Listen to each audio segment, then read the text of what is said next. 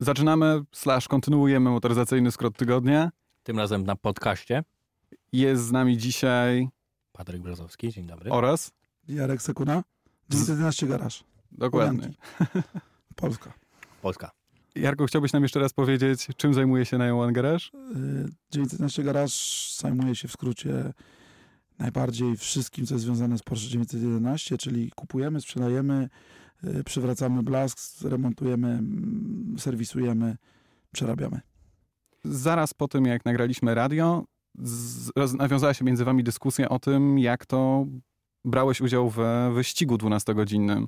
Zgadza się. Pod Tokio. Tak jest. Tam wspomniałeś, że ponad 100 samochodów zmieściło się na jednym torze. w- Właśnie i- dlatego mnie interesowało, co to za tor, że mieści 100 samochodów. Dokładnie tych aut y, naliczyliśmy na starcie 112 O, i y, Twin Ring, Ring Motegi to jest tor doświadczalny Hondy, dlatego się nazywa Twin Ring, że oprócz nitki takiej wyścigowej ma jeszcze nitkę Indii y, i ogólnie jest położony w, w takim podtokijskim, las, w podtokijskim lesie. Bardzo, mm, bardzo jest zaszyty tak naprawdę w lesie. Od bramy wjazdowej do nitki toru jest jeszcze 4, 4 km dojazdu przez las. E, Wszystko po to, żeby wszystko, wszystko po to, żeby pewnie to ukryć, co tam się dzieje przed oczami, jakiś tam mm, Testowych nowych tak, samochodów, tak? tak. No I ten tor, tam jest też Muzeum Hondy i motoryzacji, motoryzacji Hondy na, na terenie tego toru. E, No i wyścig po prostu puszcza 112, w tym mm, wydaniu, co byliśmy, było 112 samochodów, które na, w jednym momencie się ścigają.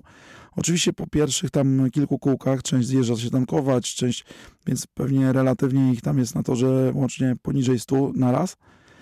Jednakże to jest i tak gesto, Mhm. bo się wpada w zakręt, a y, pięciu się wyprzedza, a trzech wyprzedza ciebie, tak? Na przykład jest taka kombinacja alpejska w jednym z zakrętów. No i to jest ciekawe, żeby tam wyjść z tego cało, bez uszkodzenia samochodu. Jest o tyle, o tyle inne niż y, to, co robimy z klientami na track dayach, że na track dayach to są tak zwane time ataki, czyli jeździmy na czas i ści- ścigamy się sami ze sobą, czyli nie ma bezpośredniego kontaktu z innym samochodem. W zasadzie, jeżeli się dobrze wybierze linię toru, to to nie widać nikogo przed sobą, ani nikogo za sobą, mimo że potrafi być 20 czy 30 samochodów naraz na ten, w jednym momencie. No a tam jest po prostu równa naparzanka, gdzie, gdzie każdy walczy o, o to, żeby być pierwszym. I tyle. Czy to było 100 samochodów RWB? Nie, nie, absolutnie. absolutnie. To było, to też ciekawe jest, bo tam było od najnowszych GT3 RS-ów i najnowszych Mercedesów AMG, poprzez różne takie auta y, kapowe typu 997 Porsche, takie powiedzmy sobie w miarę współczesne, ale nie, nie super nowo, nowoczesne, poprzez takie klasyki RWB, łącznie z tym, że mm, startował też Citroen 2CV zrobiony do wyścigów i startował też w formule tego, tego rajdu. a ty czym Wyścig. jechałeś? Ja jechałem 993, y, która miała mm, uroczą nazwę Charlin. To też ciekawa jest y, historia, bo Nakai-san ma swoich 12 RWB i każdy, czyli y, osoba, która nas tam zaprosiła, każdy z tych mm, RWB ma żeńskie imię. W sumie nie wiemy czemu. Jedna się nazywa Weronika, Charlin, Janet. Jak w 60 sekund. Tak, tak. Niektóre na- imiona są pisane cyrylicą, to też coś tam sugeruje. Ale jedno z tych samochodów, słuchajcie, ma nazwę dosyć swojsko brzmiącą, się nazywa Łomianki. Ta nazwa została nadana dwa lata temu. Jak zapytałem na Kajsana, dlaczego nazwał jeden ze swoich samochodów Łomianki, to powiedział, że, Brzmi po japońsku. że, że nazwa jest dobra, natomiast miło wspomina gościnę, gościnę w Łomiankach i ten czas spędzony, jakąś rodzinną atmosferę do tego stopnia, że postanowił jeden z samochodów uhonorować nazwą Łomianki. Z czego nam jest bardzo miło. Na tyle dobrze, jak ważne kobiety w jego życiu. Tak jest. Które coś znaczyły, także ich imiona umieścił na autach. Za- Zaskoczony jestem. Nie, bo, bo Kobietami widziałem- czy łomiankami? Łom, ło, to są łomianki. No tak zrobiło się nam międzynarodowo, że jakby aż dotarliśmy do, do Tokio. Mhm.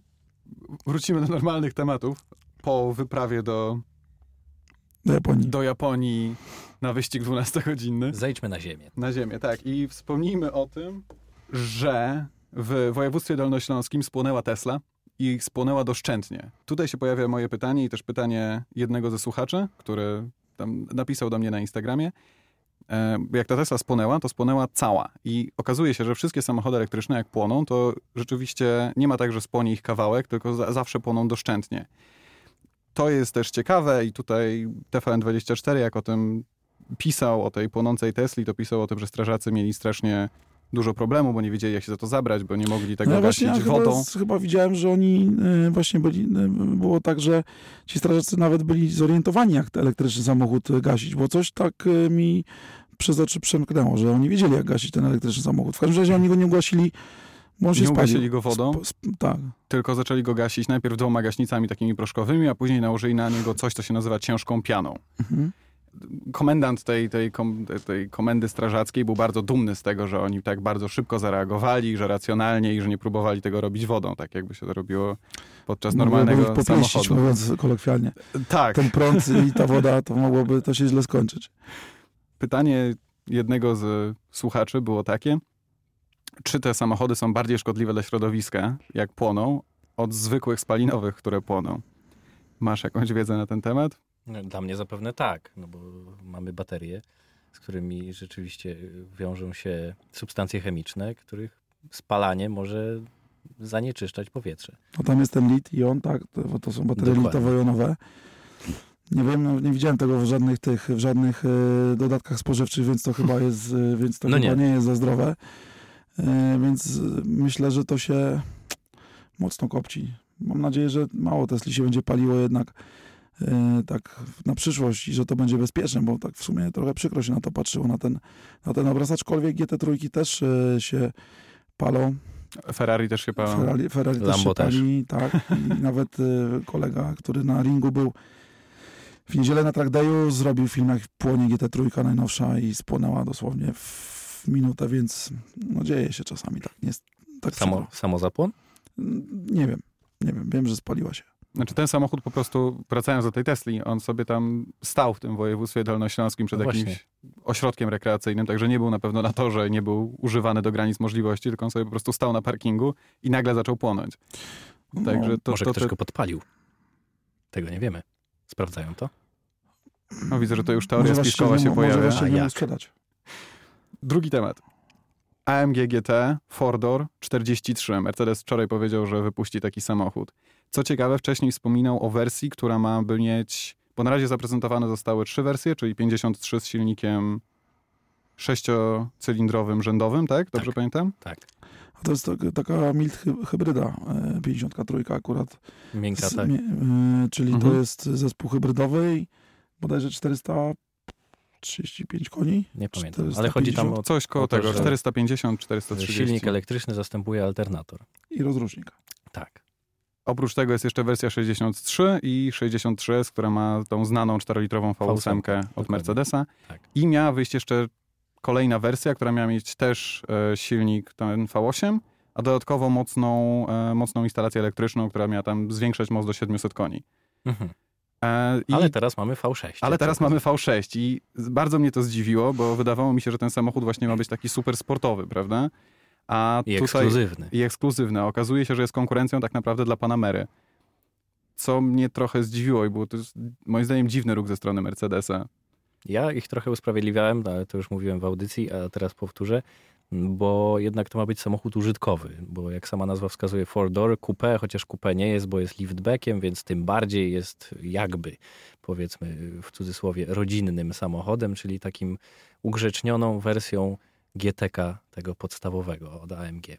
Więc usprawiedliwiłbym trochę użycie tutaj silnika V6, bo rzeczywiście ma to być samochód do jazdy szerszej niż po torze. Znaczy panowie, chyba tutaj mm, nie doszukując jakby się głębokiej filozofii, to koncerny, Zyski. to koncerny chcą sprzedać jak najwięcej aut, No a teraz mm, 63, która będzie oscylowała w, w okolicach miliona złotych, czyli będzie odpowiednikiem Panamery Turbo, czy też Turbo SA, bo też jest zapowiedź, że to będzie AMG GT73 AMG, takie Mhm, są, właśnie. takie są e, zapowiedzi i ma mieć więcej niż 700 koni, bo słyszałem o bliż, bliżej 800 niż 700. Natomiast e, i to będzie samochód zapewnie za milion dwieście albo Mhm. wię, jeszcze więcej. I jak wiemy, potencjalnych klientów jest no, odpowiednio mniej, gdzie ta 43 myślę, że będzie się zamykała kwotą pół miliona złotych i będzie namiastką dla takiego powiedzmy sobie Kowalskiego w cudzysłowie pewnym substytutem no, takiego supersportowego samochodu i nie każdy musi mieć 700 koni i od razu tym pędzić 300, bo te myślę 43, która ma 400 koni nadal ma wystarczające osiągi Oczywiście. i nadal wygląda bardzo dobrze i jakąś tam przepustkę stanowi do takiego świata większego luksusu. Znaczy, ja nie mam nic przeciwko temu, żeby ludzie kupowali wszelkiego rodzaju samochody i w ogóle mnie to, mi to, mi to nie przeszkadza. Pamiętacie model S- SQP? SQP, czyli No tak. taki, jak SQP się pokazało, ja mówię, że to fajny samochód, który nawiązuje nawet do Bentleya, bo, bo, bo to jest bardzo ładny samochód w Mhm. liniach swoich. I on był na początku 500 i 600, ta 63 i, i, te, i te ceny były wysokie, a później teraz na koniec produkcji Mercedes wprowadził tego samochodu S450, to jest 3-litrowa V6 Mhm. i relatywnie za poniżej pół miliona można mieć przepustkę do świata SQP. Czy to dobrze, czy to źle? Być może dla tych, którzy, których stać na S63, może by nie chcieli wsz- wszystkich w gronie posiadaczy SQP, aczkolwiek uważam, że to otwiera wie, większe możliwości zakupowe. Nie, jasne, tylko po prostu on został tak zaprezentowany, ja tak, tak też to zrozumiałem, musiałem to w jakiś sposób źle zrozumieć, że ten samochód jest odpowiednio właśnie prestiżowy, że to jest AMG, który ma czterą parę drzwi, czyli jeżeli przedtem miałeś AMG GT, to teraz wreszcie możesz wziąć do swojego AMG GT rodzinę, prawda? I to jest jakby, to jest raczej ukłon w stronę tych, tych osób, które chciały jeździć swoim, swoim AMG GT na co dzień, a, i które jest odpowiednio też już drogie i ma jakby pewne osiągi. A tutaj się okazuje, że to jest po prostu konkurencja dla Panamery, czyli dla wciąż bardzo luksusowego Czyli samochodu. skłamali. No tak, Wiesz, my, tak. my, mamy, my mamy akurat w y, 911 Garage y, mamy jedno AMG GT y, z literką R, czyli tą najmocniejszą wersję i mm, będąc w Genewie na prezentacji GT Fordora, bo tam żeśmy widzieli to po raz pierwszy, już na żywo siedziałem w tym samochodzie, no to y, stwierdziliśmy, że on nie ma nic wspólnego z GT-kiem, tym AMG GT tak naprawdę, oprócz tego marketingu całego, że to jest jakaś ideologia dorobiona do, do rodzinnego AMG GT, bo to konstrukcyjnie jest nadal jakaś klasa chyba, Mhm. która jest tam y, gdzieś przerobiona i no, zakamuflowa, zakamuflowana, ale nadal jest to jakiś sedan, sedan, liftback, czy jakby to zwał, to nadal jest to samochód, który ma inną koncepcję w ogóle budowy niż, niż GT, które jest fenomenalnym samochodem. Okaz- Udało się w Poznaniu tym GTR-em ostatnio nam zrobić bardzo dobry czas, w okolicach minuty 41, mm, co nas postawiło ponad nawet GT3 RS-ami nowymi i, fajnie. To jest bardzo dobry samochód, bardzo szybki, a GT a Four Door dla rodziny. A właśnie, bo ty jesteś osobą, którą widziałem kilka razy, jak przejeżdżała w GT3 RS i jak byś porównał GTR-a do... GT3 RS-a Mhm. to kompletnie dwa różne samochody. Z z y, Ale filozofia jest teoretycznie ten- taka tak, sama, ten sam, znaczy one mają te, ten sam cel, czyli być szybkie na torach, ale robią to w zupełnie inny sposób y, i o ile GT3 RS jest, można powiedzieć, taką wysublimowanym y, takim ninją, prawda, z ostrym nożem, to myślę, że GTR jest takim po prostu hammerem, gdzie, gdzie, gdzie no też, też, też ubija, tylko tak po prostu bardziej, bardziej brutalnie. To żart oczywiście, natomiast auta na torze zachowują się kompletnie inaczej, natomiast na koniec mają bardzo porównywalne osiągi, co jest dużym komplementem dla AMG, bo do tej pory Mercedes nie miał takiego modelu, który, który staje w szranki jak jeden, jeden do jednego z Porsche. To Porsche zawsze było lepsze, wyraźnie na to, że lepsze hamulce, lepsze prowadzenie, skuteczniejsze. AMG było zawsze ciężkawe i to prowadzenie było nie do końca precyzyjne. Jednak RK z poszerzonym nadwoziem, ze skrętną tylną osią, z aktywną aerodynamiką pokazywała, że no, ten, ta koncepcja za Falterbach na szybki torowy samochód, że się sprawdza i że to naprawdę jest szybkie auto. A nawet GTR-a masz w takiej wersji bardziej przyjaznej, rodzinnej, bo masz przecież standardowe fotele, możesz nie mieć klatki, a z drugiej strony możesz go... I co, i zamiast klatki wsadzisz dzieci, tak? Taki jest twój pomysł. A wózek. Wózek, tak. Tak. W kupę takie małe bagażniki wcale nie są. A jak masz klatkę, to na tylnej rozpórce, no, Może rozwiesić ubrania. no właśnie, jakąś koszulę albo jak się spocisz, jak musisz jeździć na przykład w kombinezonie po, po torze, to masz czas wtedy wysuszyć na następnym okrążeniu. Ale powiem wam, że ja jestem nie najmniejszych gabarytów, y, więc, y, więc y, jakby ciasne fotele są dla mnie no, czasami za ciasne i Gietek ma ten kubeł bardzo wygodny, po prostu się siedzi tam wygodnie, Mhm. w RS-ie już jest trochę ciaśniej, aczkolwiek również tam obsługuje tam, mo- mój gabaryt. I miałem w tym tygodniu miałem bezpośrednie porównanie GT3 RS-a i, i, i GTR-a, tak z, wsiadając z jednego do drugiego. Co obydwa auta są naprawdę fenomenalne. Z tym, że GT3 RS robi to w zupełnie inny sposób niż GTR. No i tutaj muszę oddać Porsche, Porsche że jednak hamulce są w Porsche skuteczniejsze. Tutaj nadal jednak Porsche stoi na, na, na szczycie, jeżeli chodzi o hamulce, o ceramikę. A w obu samochodach jest ceramika, tak? tak, w obu Mhm. jest Tak. ceramika. Bardzo mi się też podoba pozycja za kierownicą. W GTS-ie, w GTC, w GTR-ze tak samo. Siedzi się jakby na tylnych y, kołach, prawda? I to, bo cała, cała masa jest przed, przed, przed tobą. Piękny feeling daje tak zwany. To prawda. Ogólnie, ogólnie chyba hamulce to to pewnie pytanie do, do fizyków, którzy umieją te wektory wszystkie rozrysować, ale gdzieś, gdzieś e, kiedyś czytałem, że dlatego Porsche ma tak bardzo skuteczne hamulce, e, na, e, że one się nie męczą i taką dobrą drogę hamowania ma, mają auta Porsche, ze względu na ten właśnie leżący silnik z tyłu, że jednak te siły przy hamowaniu nie obciążają tych przednich kół tak bardzo, jak auta z tym zespołem napędowym z przodu, gdzie ta masa dodatkowo na te przednie koła jeszcze naciska przy hamowaniu. No jednak te tarcze w GTR-ze mają więcej do wy, wytrącenia, więcej masy, więcej, więcej, tego, więcej tych sił na nie działa, więc z siłą rzeczy puchną prędzej, czy mają mniejszą skuteczność. Porsche jakby odciąża, hamując, niby hamując, ale odciąża te przednie tarcze tym, tylnym, tym silnikiem położonym z tyłu. Kiedyś gdzieś to tam widziałem jako, jakiś wykres i ma to jakiś sens rzeczywiście, bo Porsche rzeczywiście ma najlepsze hamulce ze wszystkich. Natomiast te, ta ceramika nie jest prochu z Marsa zrobiona, to ona jest tak samo zrobiona jak ze wszystkich, wszystkie hamulce, ale konstrukcja samochodu pozwala lepiej hamować. No może dlatego, że Porsche już od jakiegoś czasu zajmuje się budowaniem rzeczy z włókna węglowego. Chociażby już nawet w Carrerze GT były hamulce przecież z włókna węglowego, także tutaj jest długa historia rozwoju produktu, prawda? To prawda. Może tutaj się można dopatrywać tego, że są tak skuteczne. Kolejny temat. Wychodzi, poznaliśmy nazwę Suwa od Ferrari, ale, Naprawdę. ale CEO Ferrari powiedział, żeby. To ja zacytuję. Przy, przy, przysunę, przys, przyłożę cytat. Nie wiem do końca, jak się mówi. W każdym razie powiedział, że to słowo w założeniu SUV nie chce go słyszeć w tym samym zdaniu co Ferrari. On go nie chce słyszeć. Tak, nie chce słyszeć słowa SUV w tym samym zdaniu co Ferrari, że to jest. Czyli to będzie jakaś w ogóle po prostu... Nie, nie, to będzie SUV, tylko Ferrari On go tak nie nazwie. według jego filozofii nie może być SUVem. Już były kiedyś takie plotki, żeby on go nazwał FUV, prawda? Czyli FUV, Mhm. że to będzie Ferrari, you, utility vehicle, utility tak. vehicle. Że jakby Ferrari nie zniży się do poziomu SUVów, tylko ono będzie produkowało coś ponadto. I Mhm. mają być dwie wersje. Jedna ma być silnikiem benzynowym, Może najprawdopodobniej. będzie się unosił nad ziemią, jeżeli jest taki specjalny. Chyba nie przypadasz za Ferrari.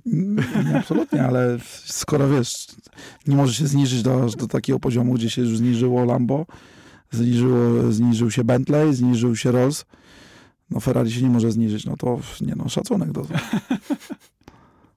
Będą dwie wersje. Będzie jedna z silnikiem benzynowym, a druga z hybrydą. Nie wiemy, który silnik benzynowy się tam znajdzie. Czy to będzie ta V8, czy może w- zdecydują się na rozsądcą V12.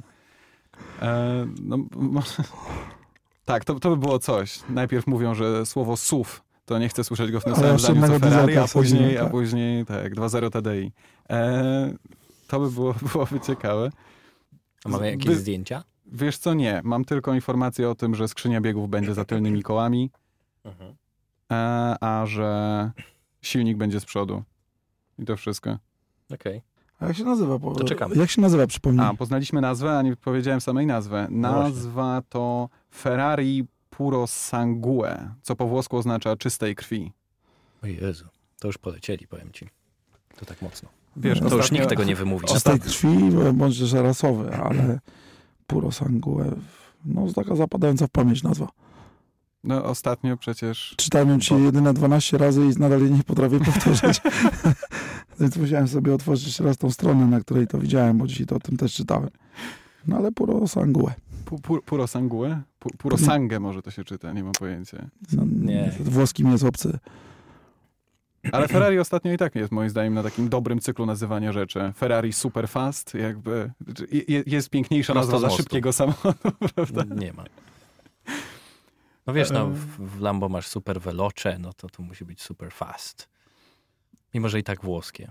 No ale musieli się odróżnić. Nie no wiesz, ale poprzednik nazywał się F12 Berlinetta i to brzmiało tak bardzo elegancko, tak jakbyś trochę, nie wiem, wymawiając to czułeś się tak jakbyś nakładał garnitur. A tutaj bardzo szybkie, jakby... No nie wiem, mi, mi Wszystko to, na mi to wierzchu, k- wszystko klimatem na wierzchu, odpowiada.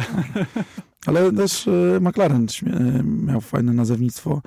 Jak był ten model LP MC12, to to, to brzmi jak jakiś w ogóle Artuditu z, Prototyp. Z, z prototyp, nie? Coś zapomniano dać nazwę temu autu. To, to prawda. Aczkolwiek mam bardzo dużą sympatię do marki McLaren, bo naprawdę robi coraz fajniejszą robotę. Mhm. Mm, Model Senna A miałeś okazję przejechać się którymś z nie, modeli? nie, nie, nie, nie, nie, nie, nie miałem, nie miałem i chciałbym bardzo. Bo to byłoby ciekawe, na przykład porównanie, jak zachowuje się, nie wiem, 675 LT w porównaniu do GT3 RS albo... Tak, bo myślę, że to jest, myślę, że to jest gdzieś jakiś odpowiednik. Więc chciałbym się przejechać y, McLarenem. Może, może importer kiedyś wysłucha moich próśb, może dotrze to do niego. W każdym razie... y, Niedawno mm, byliśmy na premierze 600 LT. Tak. Tak, Marcin był od nas. Marcin od nas był. Tak. Wkręcił się jakoś. Nie wiadomo jak, chociaż nie, wiemy jak. Po znajomości. Znajomość. No niestety ja... Ja przepraszam, ja, ja miałem zaproszenie na tą prezentację, ale niestety byłem, byłem, byłem z żoną w, na wyjeździe. Spędzałem weekend gdzieś, więc, więc niestety nie dotarłem. Natomiast, natomiast myślę, że ta marka McLaren gdzieś mi z tyłu głowy siedzi i może kiedyś jakiś mały, mały, mały coś. Mały teścik. Mały teścik. Senne, widzieliście na pewno, nie? No, no oczywiście. Nawet brytyjscy mam vlogerzy mieli okazję się tym przejechać i amerykańscy, a polscy co? Zapomnieli. Szmiwan 50 nawet zamówił. Właśnie. No i co? I co? I to tutaj właśnie trzeba by... No, problemem Polski jest to, że nie mamy przedstawicielstw tych marek PR-owych na Polskę. Niestety. Już tak naprawdę wydaje mi się, że ten biznes jest na tyle niewielki w, w Polsce jeszcze Tak, raczkujący tych supercarów, że bo jak marketing Porsche i PR bardzo sprężnie działa. I tutaj jeden, mój kolega, który jest szefem tego marketingu i PR-u, naprawdę składam dużo, że tak powiem, pokłonów do, do jego pracy i tego, co, to, co robi, bo ten marketing Mhm. naprawdę jest na bardzo, jeżeli chodzi o oczywiście dla, dla nich, tak, dla marki. Także bardzo dobre, bardzo dobre ruchy. Cała, cały Porsche Driving Experience, całe cykle na torze Silesia, gdzie tor wygląda w ogóle jakby był zbudowany, dedykowany dla Porsche, cały CI zbudowany yy, ze standardem Porsche. Super, to więc jakby na McLarena, wiesz jaka ta sprzedawalność w Polsce będzie? Kilka sztuk pewnie, więc Zobaczymy właśnie. Jestem ciekaw wyników. No Porsche ostatnio się chwaliło, że miało najlepszą sprzedaż swoich samochodów od w ogóle rozpoczęcia sprzedaży w Polsce. Tam chyba sprzedali 800 samochodów w pół roku, w pierwszym półroczu, czy jakoś tak. Także to jest dużo, 800 nowych jest dużo. Porsche. No ja pamiętam czasy, jak wchodził Macan i już go nie było nam w, w tym momencie, w którym on miał wejść na rynek. Już było tyle zamówień, że, że nie było jak go dostać. ciekawostką jest, że te wolumeny oczywiście, rzeczywiście robi Macan i, i Cayenne pewnie. Tak. w drugiej, czy w drugiej mierze Panamera, a te sportowe samochody są gdzieś tak naprawdę na koniec dnia na marginesie, mimo że kojarzymy tą markę głównie z 911, to myślę, że jak zamknie się cała sprzedaż tych sportowych aut w setce, to, to, to myślę, że to wszystko No ale u nas tak jest, że jak rzucają Turbo S-a, no to się wszyscy muszą wtedy wiesz, zapisywać i to z nie, niemałym wyprzedzeniem. To prawda. Ciężko dostać ten samochód w ogóle. Mimo, że samochód za milion dwieście, no jednak rozchodzi się jak ciepłe bułeczki. GT2 RS, ciekawa historia, miał być jeden. Em, Dla, jeden- dla Kuby Wojewódzkiego. jeden z naszych klientów, takich bliskich w 911 garaż, y, to ten samochód właśnie odebrał i, i mm, jakiś czas temu i zresztą serwisujemy ten samochód, opiekujemy się nim. Mhm. niesamowite dzieło sztuki, naprawdę fenomenalny samochód. No ale miał być jeden, maksymalnie dwa. No okazuje się, że dzisiaj jest blisko 30 GT2 RS-ów w Polsce.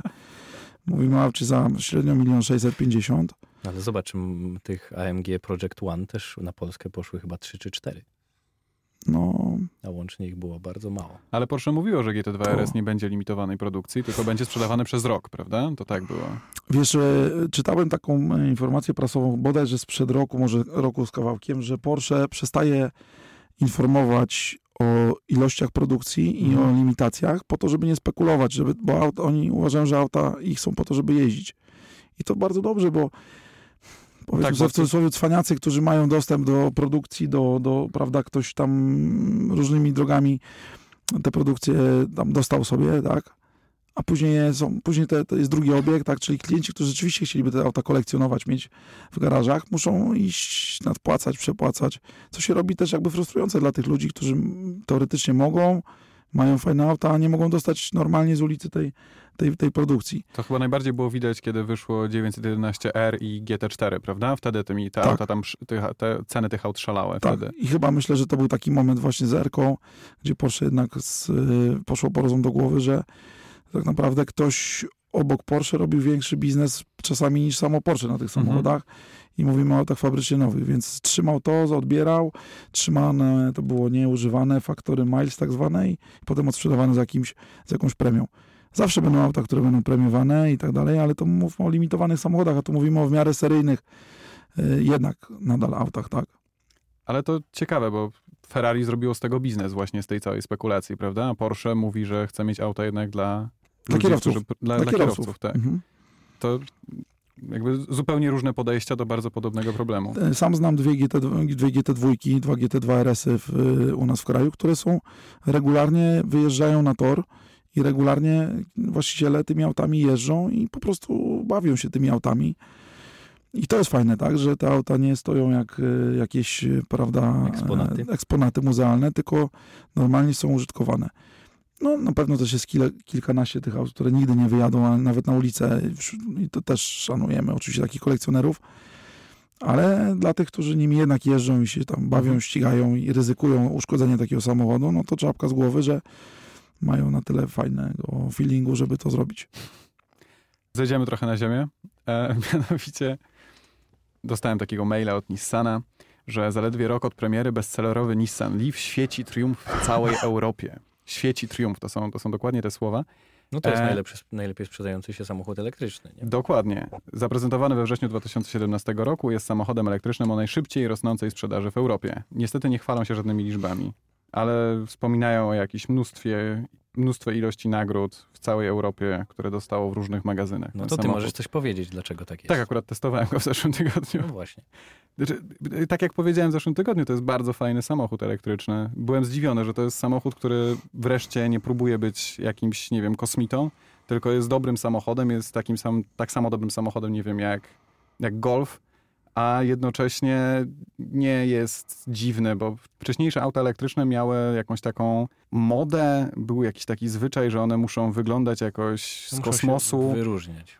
muszą być albo całe zielone, albo całe niebieskie, albo Zaciski z, z drewna, tak, jakby Tak, tak, z tak. recyklingu i z kartonu tarcze hamulcowe. Najlepiej jakby miały szklarnię na dachu, Tak. prawda? To, to, I rosły w niej, i żyły w niej szczęśliwe króliczki. Zostało z tym zupełnie zerwane i teraz jest normalny samochód, który jest po prostu elektryczny i którego można używać na co dzień. On ma przyspieszenie chyba z 7 sekund do setki, czyli już na takiej normalnej jazdy to, bo po to, mieście bardzo, to bardzo szybkie auto, 7 sekund do setki to jest bardzo szybko. E, Tak, dodatkowo cały moment obrotowy jest dostępny od razu, Od bo razu. to jest auto elektryczne, także do tych 50 jest się pierwszym na z każdych świateł, jeżeli jest taka potrzeba. A ile E, kosztuje Leaf? Około 130, od 130 do 160 tysięcy, Okej. bo to jest Leaf dwójka. I on ma zasięg już 250 km na jednym ładowaniu, co już pozwala na taką spokojną To jazdę. cały dzień po mieście to bez, bez, bez problemu. Mhm. Chyba e, dobrze kojarzę, tylko nazwiska nie pomylił, Arkady Fiedler. Taki podróżnik znany, to chyba jest potomek Tak, tego tak, tak. On teraz jeździ po Arka- całej On Europie. gdzieś jeździ, no, chyba po Mhm. Afryce, po, tak, po całym świecie już po całym teraz. świecie, tak? Leafem się I wybrał. przejechał jakąś- nim przez pustynię, przez jakąś Arktykę, Widziałem jakieś tego jakiś, gdzieś e, jakieś kłopoty, znaczy jak, mówię, jak się żyje z autem elektrycznym w podróży po egzotycznych miejscach i to nie jest prosta chyba sprawa. Kłopot z ładowaniem. No, Tak ja jestem ciekaw, gdzie. Gdzie to No ładować? parę takich było, wiesz, e, takich parę było fotek, jak jakaś obora i tam kabel, e, z, czy tam jakaś taka lepianka i, i Leaf się ładuje. Ciekawe, w ogóle fajna, fajna promocja tego modelu, moim zdaniem. E, tak, zresztą my w ten, Braliście w tym udział? nie, nie, nie, w Nie, ten nie. weekend za to wybieramy się w naszą małą podróż, też Leafem, e, do Gdańska. E, Nie wiem, czy jeszcze Patryk Kiedy, będzie. kiedy w- wyjeżdżacie? E, Na w weekend, piątek. czyli w czwartek jedziecie tak? Jedziemy, jedziemy. W... Wyjeżdżamy w piątek, mamy nadzieję dojechać w sobotę. E, tak. Nie no, bo... Trzeba sprawdzić, czy, czy takim samochodem da się wyjechać w podróż na przykład. Czy Dokładnie. to, się, czy to się w ogóle opłaca, posiadać taki samochód i jeździć nim w trasy. A podobno częstym pytaniem zadawanym w salonach Nissana, jak się pytają o Leafa, bo auto jest w jakiś sposób atrakcyjne, no, patrząc na to, że jest najlepiej sprzedawanym elektrycznym autem w Europie, to jest to, czy można nim dojechać nad morze. Także no, chcemy sprawdzić najbardziej Czy można? popularne pytanie. Tak. Okej. Będę, I- będę, będę to obserwował, chłopaki. Aczkolwiek chyba jest, y, jest y, kilka, y, kilka i fanpage'y dedykowanych Tesli Mhm. i kilka różnych takich YouTube'owych historii.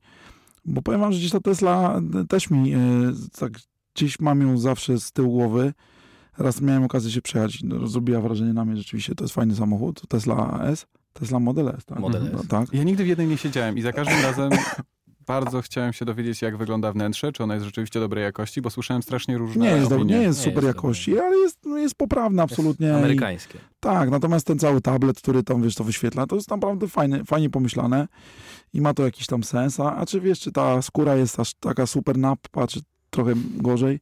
No, no nie jest to top top, nie jest to klasa Mercedesa S, ale jest poprawna. Natomiast y, nadal właśnie bardzo będę ciekawy, jak wam pójdzie ta podróż, bo y, kilka razy oglądałem, jak właśnie żyć z elektrycznym samochodem, jak zaplanować podróż, jak pojechać na narty z rodziną. No tysiąc mm, rodzinnie mamy suwa diesla, który ma 800 km zasięgu na baku i jadę 1300 czy 1400 km w zasadzie od rana do wieczora z przerwą na obiad, na dwa tankowania i, i dojeżdżam. No, ciekaw jestem, jak taką Teslą tam dojechać do, do, do, na narty.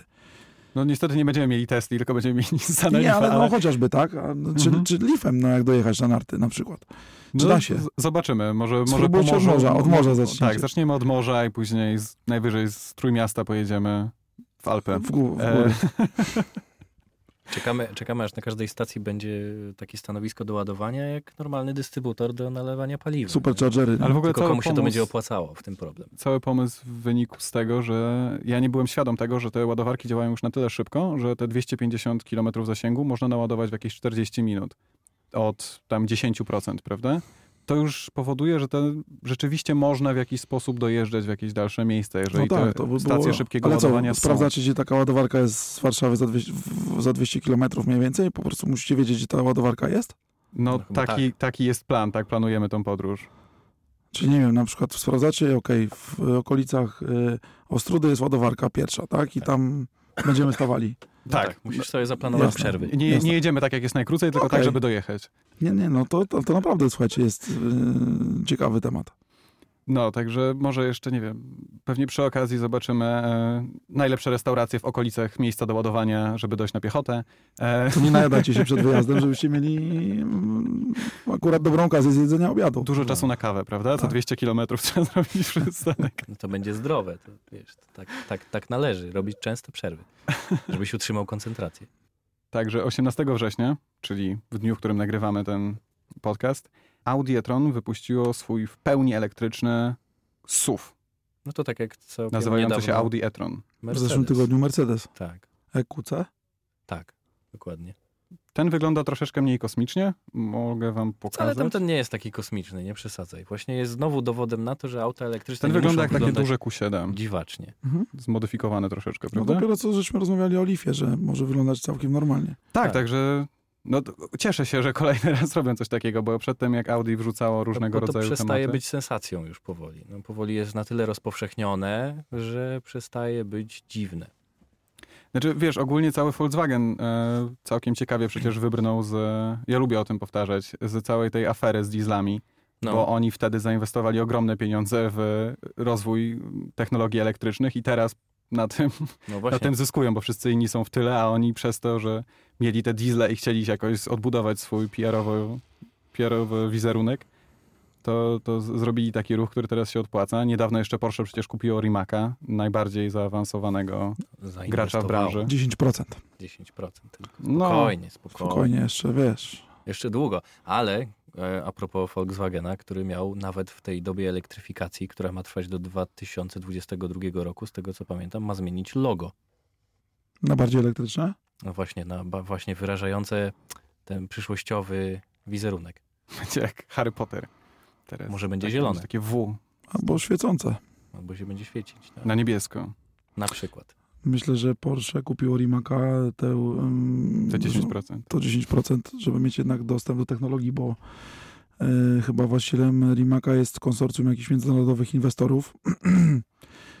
to A jest, nie jest ten Chorwat, założyciel? Znaczy Chorwat jest jakby założycielem, jakimś pewnie pomysłodawcą, myślę, że też No. preze, prezesem, natomiast Na pewno Z już całym szacun- zainwestowali. z, nie? z, z całym szacunkiem do Chorwata, myślę, że nie było, nie, nie mam pewności, ale Mhm. To chyba takie przedsięwzięcie nie jest łatwo sfinansować i prosto, więc, y, ale chyba jego pomysł był na tyle dobry, że się zebrało jakieś grono inwestorów międzynarodowych, którzy, zainwestowali, no bo to jest przyszłość, słuchajcie. Jeżeli on ma jakąś dobrą technologię, patent, którego nie ma ktoś Mhm. inny, a wydaje się, że coś ma, no to No, stworzył najszybszy samochód elektryczny. tak, teraz ma być 1,9 sekundy do setki bodajże. Te- Teraz ma być auto stworzone, jakaś ta druga generacja. Łączna, łączna moc ma być tych silników 1900 koni, słuchajcie. Mhm. No. I auto ma jechać ponad 400 na godzinę, więc no, A ty byłeś w Genewie, widziałeś się? widziałem. Widzia... Jak wygląda, jakie robi wrażenie? Y, Dobre robi wrażenie. On był tak z daleka do oglądania, nie dało się tam jakby do niego wsiąść, z- Mhm. zajrzeć. Wrażenie robił bardzo dobre. Przede wszystkim dobrze wykonanego samochodu. I też widzieliśmy tego, tego nie pamiętam teraz jak ten facet się nazywa, Matę. Yy, Mieliśmy okazję chwilę z nim porozmawiać. Bardzo Aha. sympatyczny facet. Zresztą yy, spotkaliśmy się na stoisku Volvo, gdzie był Polestar 1, tak? Polestar One. Mhm. Też elektryczny? tak, też elektryczny. I on bardzo był zainteresowany tym Polestarem. A tam byliśmy na w stoisku Volvo, tam miło przyjęci przez obsługę i jakby akurat, że ta nasza wizyta się złożyła z jego wizytą, więc wypiliśmy szklankę wody i pogadaliśmy. Bardzo sympatyczny facet, mówi, że ma bardzo ciekawą wizję na rozwój sportowych samochodów. Zadaliśmy mu pytanie, jak, kiedy, kiedy widzi spor- elektryczne samochody na torze, czyli tak, że może regularnie To będzie już się jest nimi- Formuła E, prawda? no tak, ale takie, że taki powiedzmy dla, znowu powiem, Cywilne. Dla, cywilne, Mhm. tak. No, powiedział, że to nie jest daleka przyszłość, że to jest jakby kwestia wyśrodkowania tych osiągów i, i korzystania z aut i one będą bardzo szybkie. Także zobaczymy. No jego samochód był bardzo ciekawy, jeżeli chodzi o jazdę na torze, bo mogłeś decydować, e, jak dużo mocy idzie na poszczególne koła, czyli mogłeś mieć samochód z przednim napędem, ten, ten pierwszy Rimac mógł być samochodem z przednim napędem, z napędem na cztery koła albo z napędem tylko na tył i to, podobno to rzeczywiście dobrze działało. No tak. Tam ten, ten napęd chyba jest też jakby jakoś płynnie modulowany na lewą i na prawą stronę. To Mhm. jest do, do tego stopnia, więc jakby czyli takie ESP, ale bardziej zaawansowane. Poza tym on ma po jednym silniku przy każdym kole, więc to jest też kluczowe. Pokazując jeszcze, rozmawiając o Rimacu, to przecież Koenigsegg robi swój samochód z e, kolaboracji z nimi, co, co też pokazuje pewien pomysł. Tak, tak, tak. To to, pokazuje to skalę. jakiś nowy projekt, tak? No, e, tak, Koenigsegg od... E, jeszcze zanim Porsche tam kupiło te udziały, to było, Okej. było, były rozmowy o tym, że oni razem robią kolejny samochód. Swoją drogą dla wszystkich, co by chcieli troszeczkę historii Koenigsegga obejrzeć, na Netflixie jest niesamo, niesamowicie fajny pozycja, się nazywa Apex. Mhm. I to dokumentalny film o hypercarach tej generacji e, 918, mm, P1 i Dla La Ferrari, tak? I jak w kooperacji z tym e, wychodzi Koenigsegg, tak? I jak e, lobby e, dużych koncernów mu tam wkłada kije w szprychy i, i tak dalej. To bardzo ciekawy obraz, żeby zobaczyć, jak, jak determinacja jednego człowieka e, pokazuje, jak no, daleko można zajść tak naprawdę. Mam ogromny szacunek do tego Christiana. Jest w ogóle też, też rok temu w Genewie mieliśmy okazję z nim porozmawiać. bardzo ciepły facet, taki po prostu mówi, słuchaj, wpadajcie, mówi do fabryki, bardzo chętnie wam pokażę. Być może każdemu to mówi, natomiast nam było wyjątkowo miło, ale mm, facet jest niesamowity, a, a Apex polecam jak w Netflixie, ktoś, Podlinkujemy poniżej, obok e, strony 911 Garage. mam nadzieję, że to nie jest reklama. Nie, nie, nie, Nie, to, to, to, to Nie, co ty? wszyscy teraz oglądają na Netflixie, także to chyba nie jest e, problem. E, Coś, coś więcej? Widzieliście ten, widzieliście ten Apex? Ja nie widziałem. Mega, jak macie Tak? półtorej godziny, to jest długie, nie? Mhm. To jest taki normalnie cały film. Na wieczór. Tak, Chris Caris tam wypowiada się, jakby tam parę, te parę. A, jadą do tego, do. mm, Jak się teraz Wło- Włosi nazywają? Ten cały Orazio Pagani. Pagani, Pagani. tak. Racja, Orazio Pagani. pokazany jest, jaki to jest bufon po prostu i gość w ogóle z jakimś ego przerośniętym kompletnie. Mimo że tam jakby tworzy coś fajnego, nie? Mhm. Ale gość po prostu jest tam jakby totalnie odjechany. I ten ciepły Christian, który tak naprawdę super fajnie, miło, kurczę, no, A to ciekawe, bo oni przecież stworzyli coś bardzo podobnego, prawda? Tak. Oboje. ale w, na, na, na dwa różne sposoby. No i też jest jakby takie otwarte pytanie, jak będzie następna generacja hypercarów wyglądała, tak? Jak, jaki to będzie, znaczy wszyscy wiedzą oczywiście, że będzie hybryda i będzie to elektryk. Czy Ale wydaje mi się, że już tacy mali rzemieślnicy jak, jak Pagani albo właśnie Koenigsegg już nie mają, chyba już nie będą mieli szans po prostu, bo trzeba mieć zbyt duże zaplecze techniczne, żeby zrobić kolejny taki super samochód. No, może, wiesz. Jakby, Choć może technologia znów pójdzie jakoś na tyle do przodu, że będą to mogli Ale robić. zobacz na Regerę. Nikt nie powtórzył tego samego, co jest użyte w tym samochodzie. Może czyli tak. czyli praktycznie brak skrzyni biegów. No, regara niesamowita, niesamowita. No i masa 1 jeden kilogram do jednego. one to one, a to tak. był model one to one, tak? To Był też, Regera, no. tak. no, także fajnie. No, sam jestem ciekawy, co, jakie będą następne hypercary i co będą pokazywały i jak to będzie wyglądało. Project One, o którym wspomniałeś, nie wiem, czy to do końca będzie hypercar, czy to będzie jakaś w ogóle Nie no, wydaje mi się, że to jest Formuła właśnie... 1 przeniesiona na ulicę. Nie?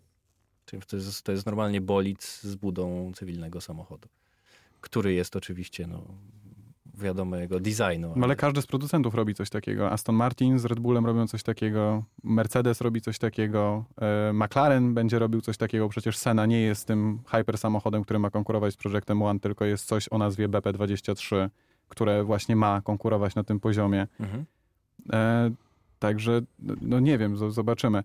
Co ciekawe, e, to chyba Hamilton o tym wspomniał, że ten Project One będzie szybszy od Formuły 1, czyli jakby legalny samochód na drogi będzie szybszy od Formuły 1, co zaczyna się już robić troszeczkę chyba niebezpieczne. Szczególnie zamysł projektu One, miałem okazję kiedyś tam posłuchać o tym projekcie trochę głębiej. Mm, Jest taki, żeby to był najszybszy samochód seryjny na Nürburgringu. A dlatego, żeby był na no, Nürburgringu najszybszy, bo jeżeli jest szybki na Nürburgringu, to pojedzie szybko wszędzie. Zobaczcie, że wiele aut takich, e, nie wiem, McLaren P1 nie, nie ma testu na, na ringu, tak? Nie testowany był, być może byłby bardzo szybki, ale z racji na zawieszenie, na, na konstrukcję, wiecie, Oni No tam powiedzieli, że jest poniżej 7 minut, prawda? Tam. no tak, jest, ale nikt tego nie widział, nikt tego nie wie i, i już. Więc, a oni chcą tak, żeby to, tak jak były testy GTR-a, czy GT3 RS-a, czy GT2 RS-a, no to teoretycznie stokowy mm, samochód sklepowy, mówiąc w cudzysłowie, wyjeżdża i robi ten czas poniżej 7 minut, czy około, około 7 minut. Tak ma być sprojektowane, że ma wyjechać i robić okolice 6 minut. E, Takie są zakusy chyba producenta. Ale Nie zazdroszczę temu, kto będzie musiał bić ten rekord za kierownicą. No, I teraz pytanie, czy to już rzeczywiście robimy super samochód, czy jeszcze szkolimy super kierowców, którzy rewelacyjnie znają zielone piekło, prawda? W ogóle rewelacyjnie jeżdżą. Aczkolwiek to chyba widzieliście ostatnie bicie rekordu, SVJ-a? nie, Porsche 969? E, Tak. No, Pięć nie oglądałem, minut, znaczy pięć przez chwilę minut. oglądałem o- on A, board. to. Tak, to- tak, tak, tak. Nie, nie, nie obejrzałem, ale, ale słyszałem o tym. 520, kawałek tak? widziałem. 520, Mhm. 5, e, 522, tak? Chyba, chyba jakoś tak no powiem wam, że po pierwszej minucie miałem ochotę iść ja z... Mnie zemdliło za, za kierownicą, a tylko patrzyłem w, w laptopa. A, więc co tam ten gość wyczyniał? Tam prędkość ograniczona była do 370 na godzinę. I on Do tam prosto, do przepraszam? 370. I on po prostu jechał 370 na takiej odcince. Jedzie tu 370 na godzinę i tak 369, 370, 369. Tam była odcinka na 370. Także wyobraźcie sobie, co gości robili. No tylko to jest inna klasyfikacja, tak? To jest auto y, z żywcem z Le Mans, tak? Tak. Z tego 24-godzinnego. tak. Niesamowite. Tak. Kończymy na dzisiaj. E, No i dzisiaj było soczyście. Dzisiaj było dużo, dużo, dużo o super samochodach. Dziękujemy Jarku za to, że nas Bardzo dziękuję za zaproszenie. Dzięki. Naprawdę super było z wami, panowie, podyskutować o motoryzacji, którą pewnie moglibyśmy tu jeszcze ze dwie godziny siedzieć, Ta- tak mi się wydaje. gdybyśmy mieli lepszą klimatyzację. tak, niestety studio w Radio Campus, które bardzo miło z ich strony, że nam je użycza, nie ma klimatyzacji. E, no dobra, to Zapraszamy do subskrypcji oczywiście Ach, podcastu. Zapomniałem. Także pamiętajcie o tym, żeby zasubskrybować gdziekolwiek nas słuchacie, czy to na SoundCloudzie, czy to na iTunesie i możecie też wcisnąć takie serduszko jest, ja nie wiem, czy to jest like, czy No chyba Ty tak. jesteś youtuberem, ty się znasz. Ła- Ale To jest to- łapka w górę, tak? Czy No to, a ty jesteś soundcloudowcem. to, Na to iTunesowcem. naciśnijcie, naciśnijcie serduszko. Na iTunesie czegoś takiego nie ma. Po prostu słuchasz, jeżeli lubisz, to słuchasz dalej. No właśnie. To, to dziękujemy. Hej. Dzięki, cześć.